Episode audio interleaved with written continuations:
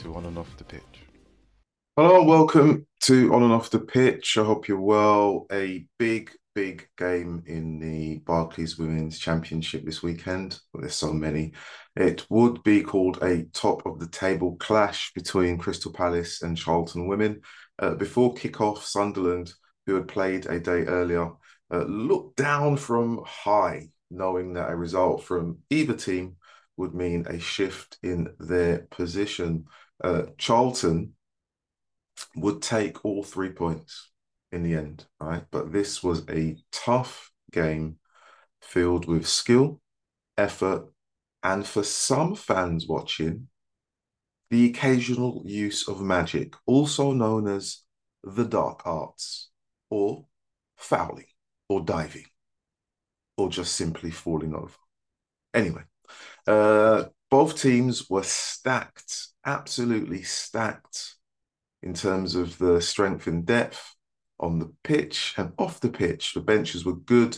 Uh, this is where the apprentice invites the master around for tea to illustrate what they have achieved since leaving the fold. I'm talking about the Crystal Palace manager who was formerly with Charlton at some point.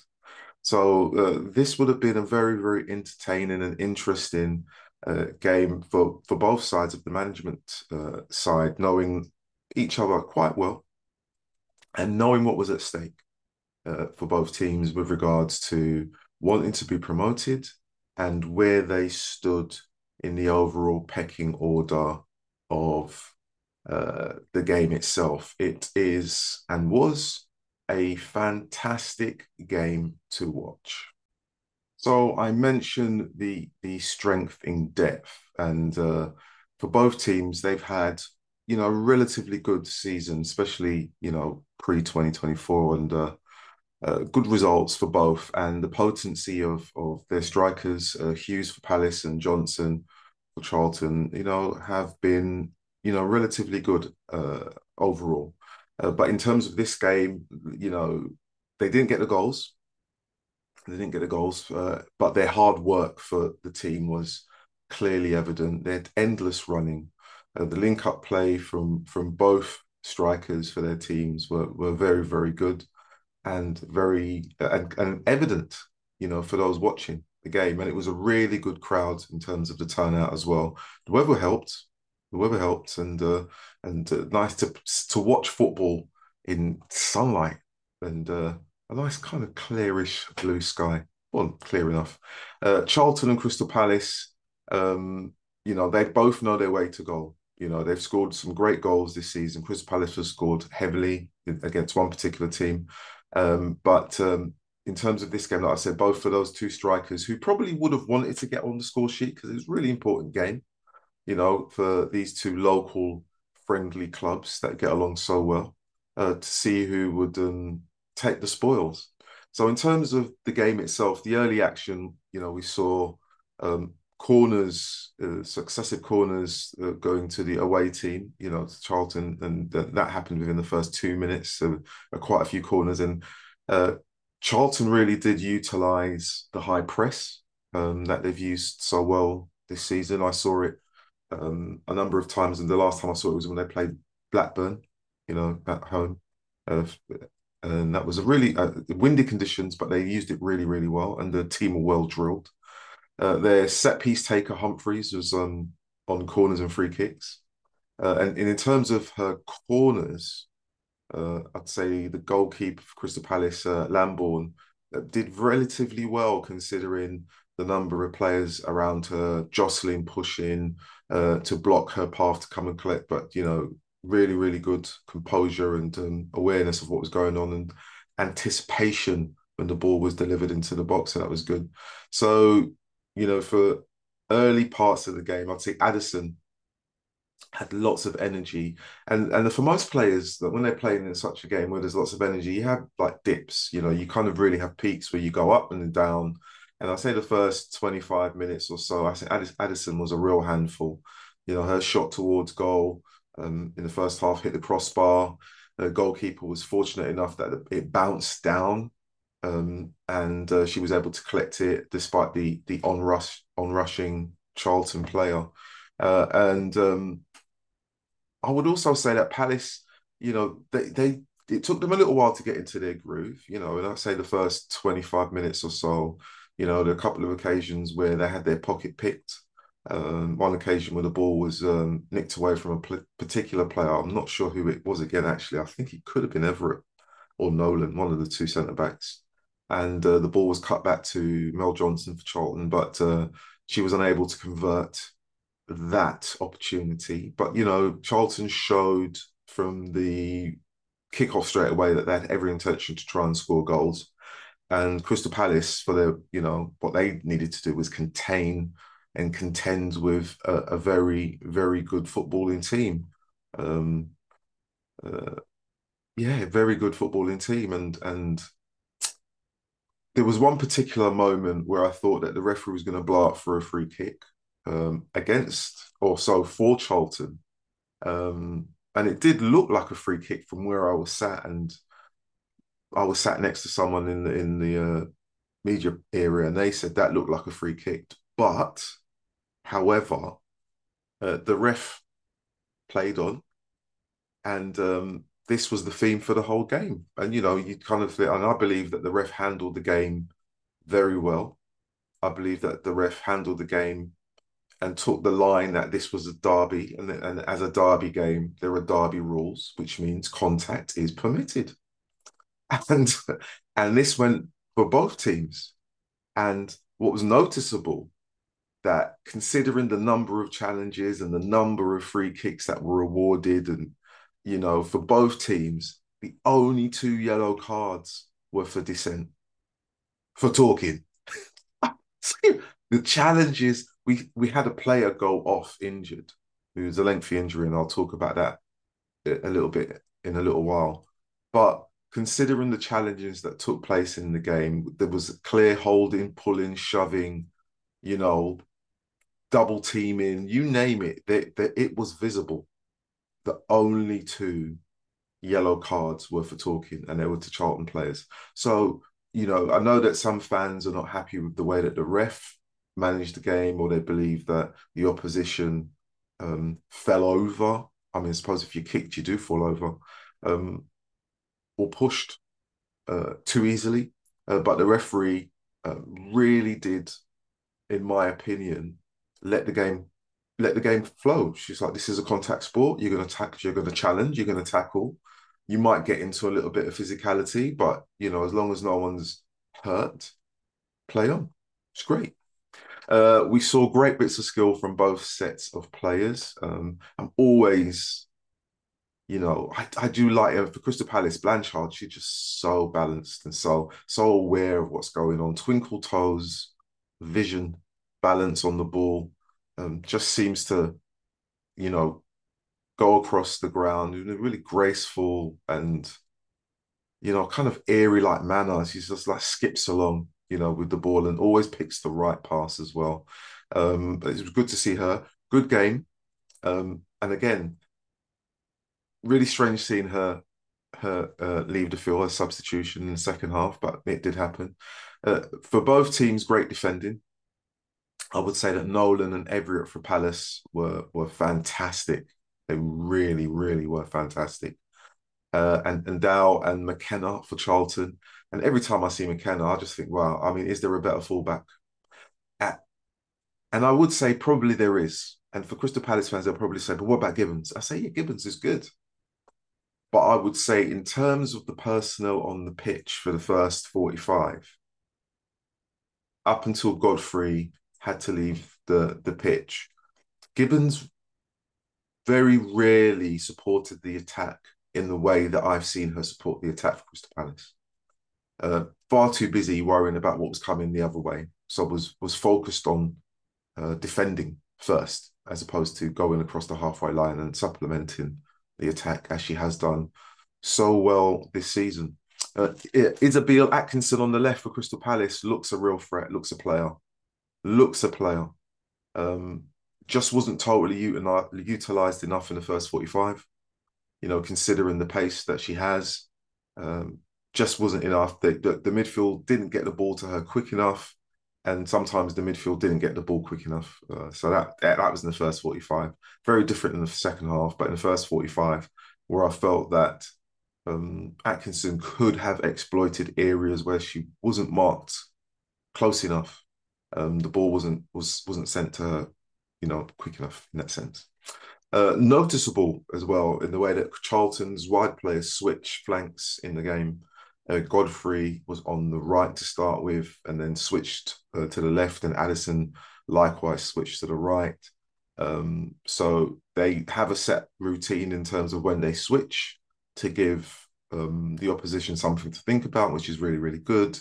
Um, the midfield from Charlton are very, very, very disciplined. Lockhurst and um, Phillis were fantastic as well. For both teams, Hopcroft as well. Um, um, Potter, great. I mean, it was really good football game. It was a really good game to watch. Um, so I would say, you know, for for both teams, there were plenty of opportunities to score goals in either half. And I could go on and do the minute by minute and more detail, right? I could overall.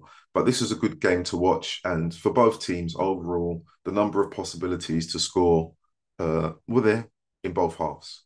Um, but it would come down to the subs to make an impact, right? Ayisi, Ayisi does it. That's what this is. Uh, Ayisi's quick reaction to her initial shot um, found its way into the top corner of the Palace goal. At that time when Palace actually were on the up, I'd say that they had advantage in terms of ball possession and, and the level of threat that they were posing towards the, the Charlton goal. Um, overall, I would say it was superb effort from both sets of players, not just because of the importance of the game, but also due to the lengthy delay following an injury to Godfrey, who had to leave the pitch on a stretcher. Now, this challenge was about maybe two minutes before the 45th minute. And the challenge was from from Nolan, I believe. It was Nolan. Uh, from behind. And it wasn't studs. It was, you know, the ball was in the air. Godfrey's gone to collect it or control it on her chest. There's a nudge behind her. Nolan, I believe, used the shoulder, you know, dark arts, as they say. Um, and it didn't look like anything. Didn't, it didn't look from the position, didn't look like a, a difficult challenge, but no one knows what the injury was. Uh, she was down for a very, very long time. The player didn't move from the position that she was at once she hit the floor. Roughly, she was on her knees, uh, bent over, holding her head or neck and she didn't move for probably about 10 minutes. Uh, and then it was another 10 minutes, roughly or so. Maybe it was about 10 or 15 minutes that she was on the floor. Stretch came on. Uh, no one knew what was happening. So it was a very lengthy period in which Godfrey was motionless and receiving treatment. The players were doing their best to um, stay warm, keep the ball moving in terms of little kick around. And then they were asked to leave the pitch. And there was some confusion. We thought it would go for half time. Um, by the time they left the pitch, it was the 55th or 56th minute. Uh, but after about 20 minutes break, we were told that they would come back out and play 10 minutes. And then they'd go off for 10 minutes and then come out and play the, the second half. So a game which should have ended at 4 p.m. ended at 5. I mean, the crowd stayed good, you know, um, you know, good for them, but it was a it was a bit of a strange one uh, but I will say that the referee and her team, and I'll say uh, Miss Sykes is the referee, got the name here. I think she did really well, considering what's been said about Charlton players going over too easy. Not saying by instead, I've had a private conversation, private enough, it's on Twitter. Um, I thought the referee, my opinion, let the game flow in terms of a derby. Um, there are challenges. Not every challenge is a free kick not every challenge is malicious. Sometimes it is a bit naughty, but the referee understood the game. I think she did really, really well. You know, really well. Um, in terms of Godfrey, uh, the news after the game on the Charlton website is that uh, Godfrey, Freya Godfrey, was stable and alert and in good spirits after the injury. Um, and there was an initial scan, and there was nothing that they could see at that moment. Nothing could be identified as a fracture. So it's that was good news to read because it was, you know, when you see a player go off on a stretcher, it's, you know, you just don't know what's happened. And you do really hope for them and you want them to be you want them to be okay, you want them to be good. And because the game in itself is about the score line and Obviously, there are difficulties that can happen in the game. Sometimes there are injuries, uh, but the most important thing is that people are able to leave the pitch uh, healthily, or you know, the odd kick, the odd bruise, the odd bump, but you know, be able to reflect on what they did in terms of their performance for the team and the team performance overall. Uh, a good day had out, I would say, by the fans. I would say the Crystal Palace fans will be upset with the result, but they probably would have understood and watched a really, really good game. The Crystal Palace players, this will hurt a lot longer than normal because they know they played really well and they know that they had to be on their best to match a really good Charlton team. And Charlton were a really, really good team. I've got the team sheets here. I'm going to just pull out a couple of names. I think, as I say, I've already mentioned um, Everett and Nolan. I thought they were fantastic. Um, Molly Sharp had a really good game. Um, Potter, as mentioned, Blanchard when she was um, subbed off, she didn't look happy. She had a little shake of her head. You know when a player knows that they're having a good game and they get subbed and they don't know why they've been subbed. She didn't look happy, and I was surprised that she was subbed off. And I was also surprised, considering the place of Atkinson, that Atkinson was subbed off as well, because then Dennis comes on and Dennis plays on the right. Atkinson was on the left. Palace could have had two players on the wing, just absolutely pestering the hell out of Charlton. Didn't do it, and they went for uh, something else.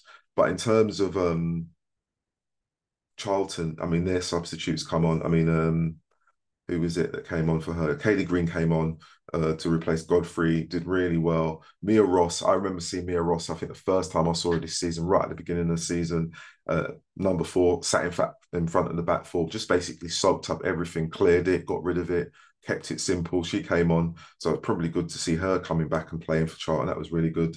Um, Addison, I thought was fantastic, non-stop running. Johnson as well absolutely. I mean, the job that she does for Charlton up front on her own, she doesn't stop moving. And I think the manager has got a lot to do with that. Um, Karen Hills is expecting something from this team, and everyone has bought into it. Really, really good. Really, I say really good um, performance. And Ayisi, as I said, Ayisi does it off the bench. Um, fantastic fantastic for uh, for Charlton, and they really did celebrate at the end because they knew how how important this game was for them uh, at this point of the season and what it means going forward and where it could put them at the end of the season. Anyway, uh, enough of that. Let's go and talk about some of the results with the rest of the Barclays Women's Championship. Oh, first we'll have a cuppa. Mm. Nice. Okay, so in terms of scores on the doors, scores on the doors. That's old, isn't it? Scores on the doors. Uh, no, in terms of the the league, uh, Blackburn Rovers they played on Saturday. They were a host to Sunderland, and Sunderland um, did win that game by two goals to nil. Uh, really interesting result. Watford away from home, go to Durham, tough Durham, and beat Durham by two goals to nil. I mean, oh gosh, I mean, really? Wow. Uh, Sheffield United um, at home to Southampton. Uh, Southampton win by one goal to nil. Uh, Lewes Reading. Lewes will win in this game at one point, but Reading come back and get a draw. It's 2 2. Uh, they had a player sent off. We know about Crystal Palace and Charlton. And Birmingham at played host to London City Lionesses, and they win by one goal to nil. So it makes it all very interesting in terms of the league. Charlton on 29 points, uh, Sunderland 28 points, Southampton 27 points. Uh, Birmingham City played a game less on 26 points, so it still could change. Still could change. Crystal Palace, uh, 24 points. Durham, 18 points, um, and they're in um, sixth place. Uh, but it's really interesting. The bottom four, Watford the bottom, nine points. Lewes are 11, um, just above them, nine points. London City Lionesses, third from bottom, 12 points. Reading, 12 points, uh, just above them. So the bottom four all squeezed together. Uh, those four teams, Watford, Lewes, London City Lionesses, and Reading, better get a move on. It's getting busy down there. It's getting really, really tight. Um, some teams need to get a win and some teams need to win more. Uh, it's, it's just it's horrible. Who wants to be down there it's it's just as interesting as the top part of the table because it can all go either way. Um, good for the league, interesting, but as I've mentioned before, Watford have far too many good and talented players to be where they are. They need to do something, and it looks like they have begun. So there's that. Uh, let's move on to the Barclays Women's Super League in terms of the scores. Big scores, big scores as usual. Uh, Brighton will host Chelsea and they they lose by three goals to nil. I believe Lauren James is on the score sheet for them. Uh, Everton lose at home to Leicester by one goal to nil. Uh, Bristol City uh, they lost that uh, by um, one goal. Um, they scored one, but West Ham, the visitors, scored two. Uh, Manchester United um, played Aston Villa. I always call this the the Carla Ward interview game, really, because Manchester United fans really do like Carla Ward. Uh, Manchester United um, I win by two goals to one. I'm sure that was a very interesting game. Uh, Manchester City keep rolling on um, with uh, a win uh, against Tottenham. Tottenham are at home and they lose by two goals to nil. And Arsenal uh, beat uh, Liverpool, who were playing at home, by two goals to nil. So, in terms of the league, Chelsea are doing what Chelsea do. Manchester City are just behind them in a couple of points. Um, they've lost one game more. Arsenal in third place. Manchester United in fourth place, so on and so on and so on and so forth, all the way down to the bottom team, which is Bristol. I miss you, Bristol. Come back. I'm joking. I'm joking. That was just a joke. Uh, stay where you are. Uh, stay where you are.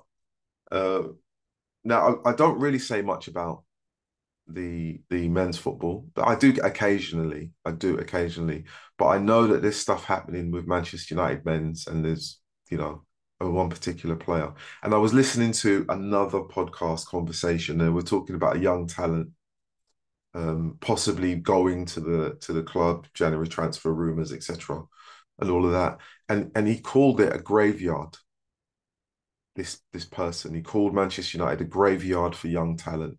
And to be honest, they are pretty much the walking dead of football. Because if I was, I mean, I I am a father, but I mean, if I had a son, and they were talking about going to clubs as a young person, and I know that some people are only interested if you go and get to play professional football.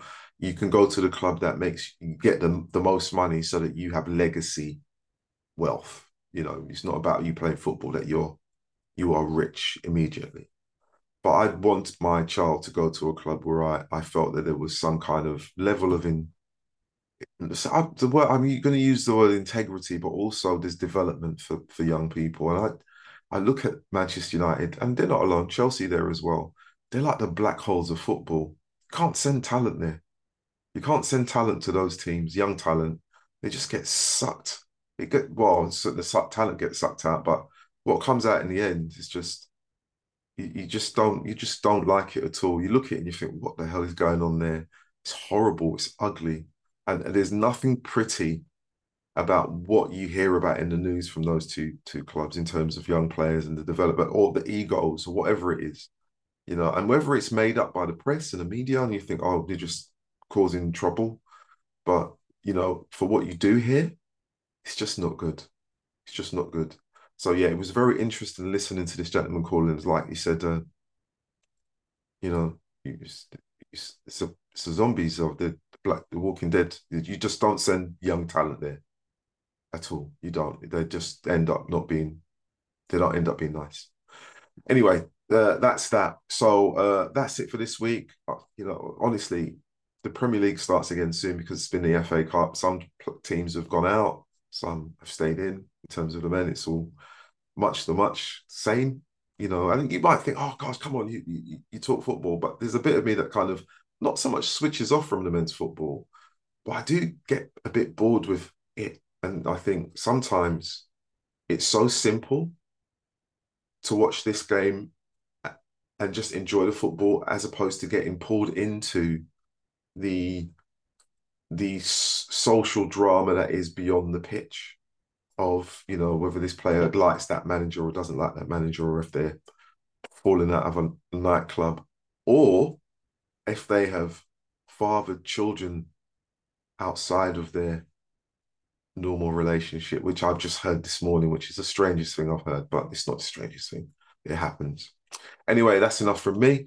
Uh, this is on and off the pitch, and till the next time, laters.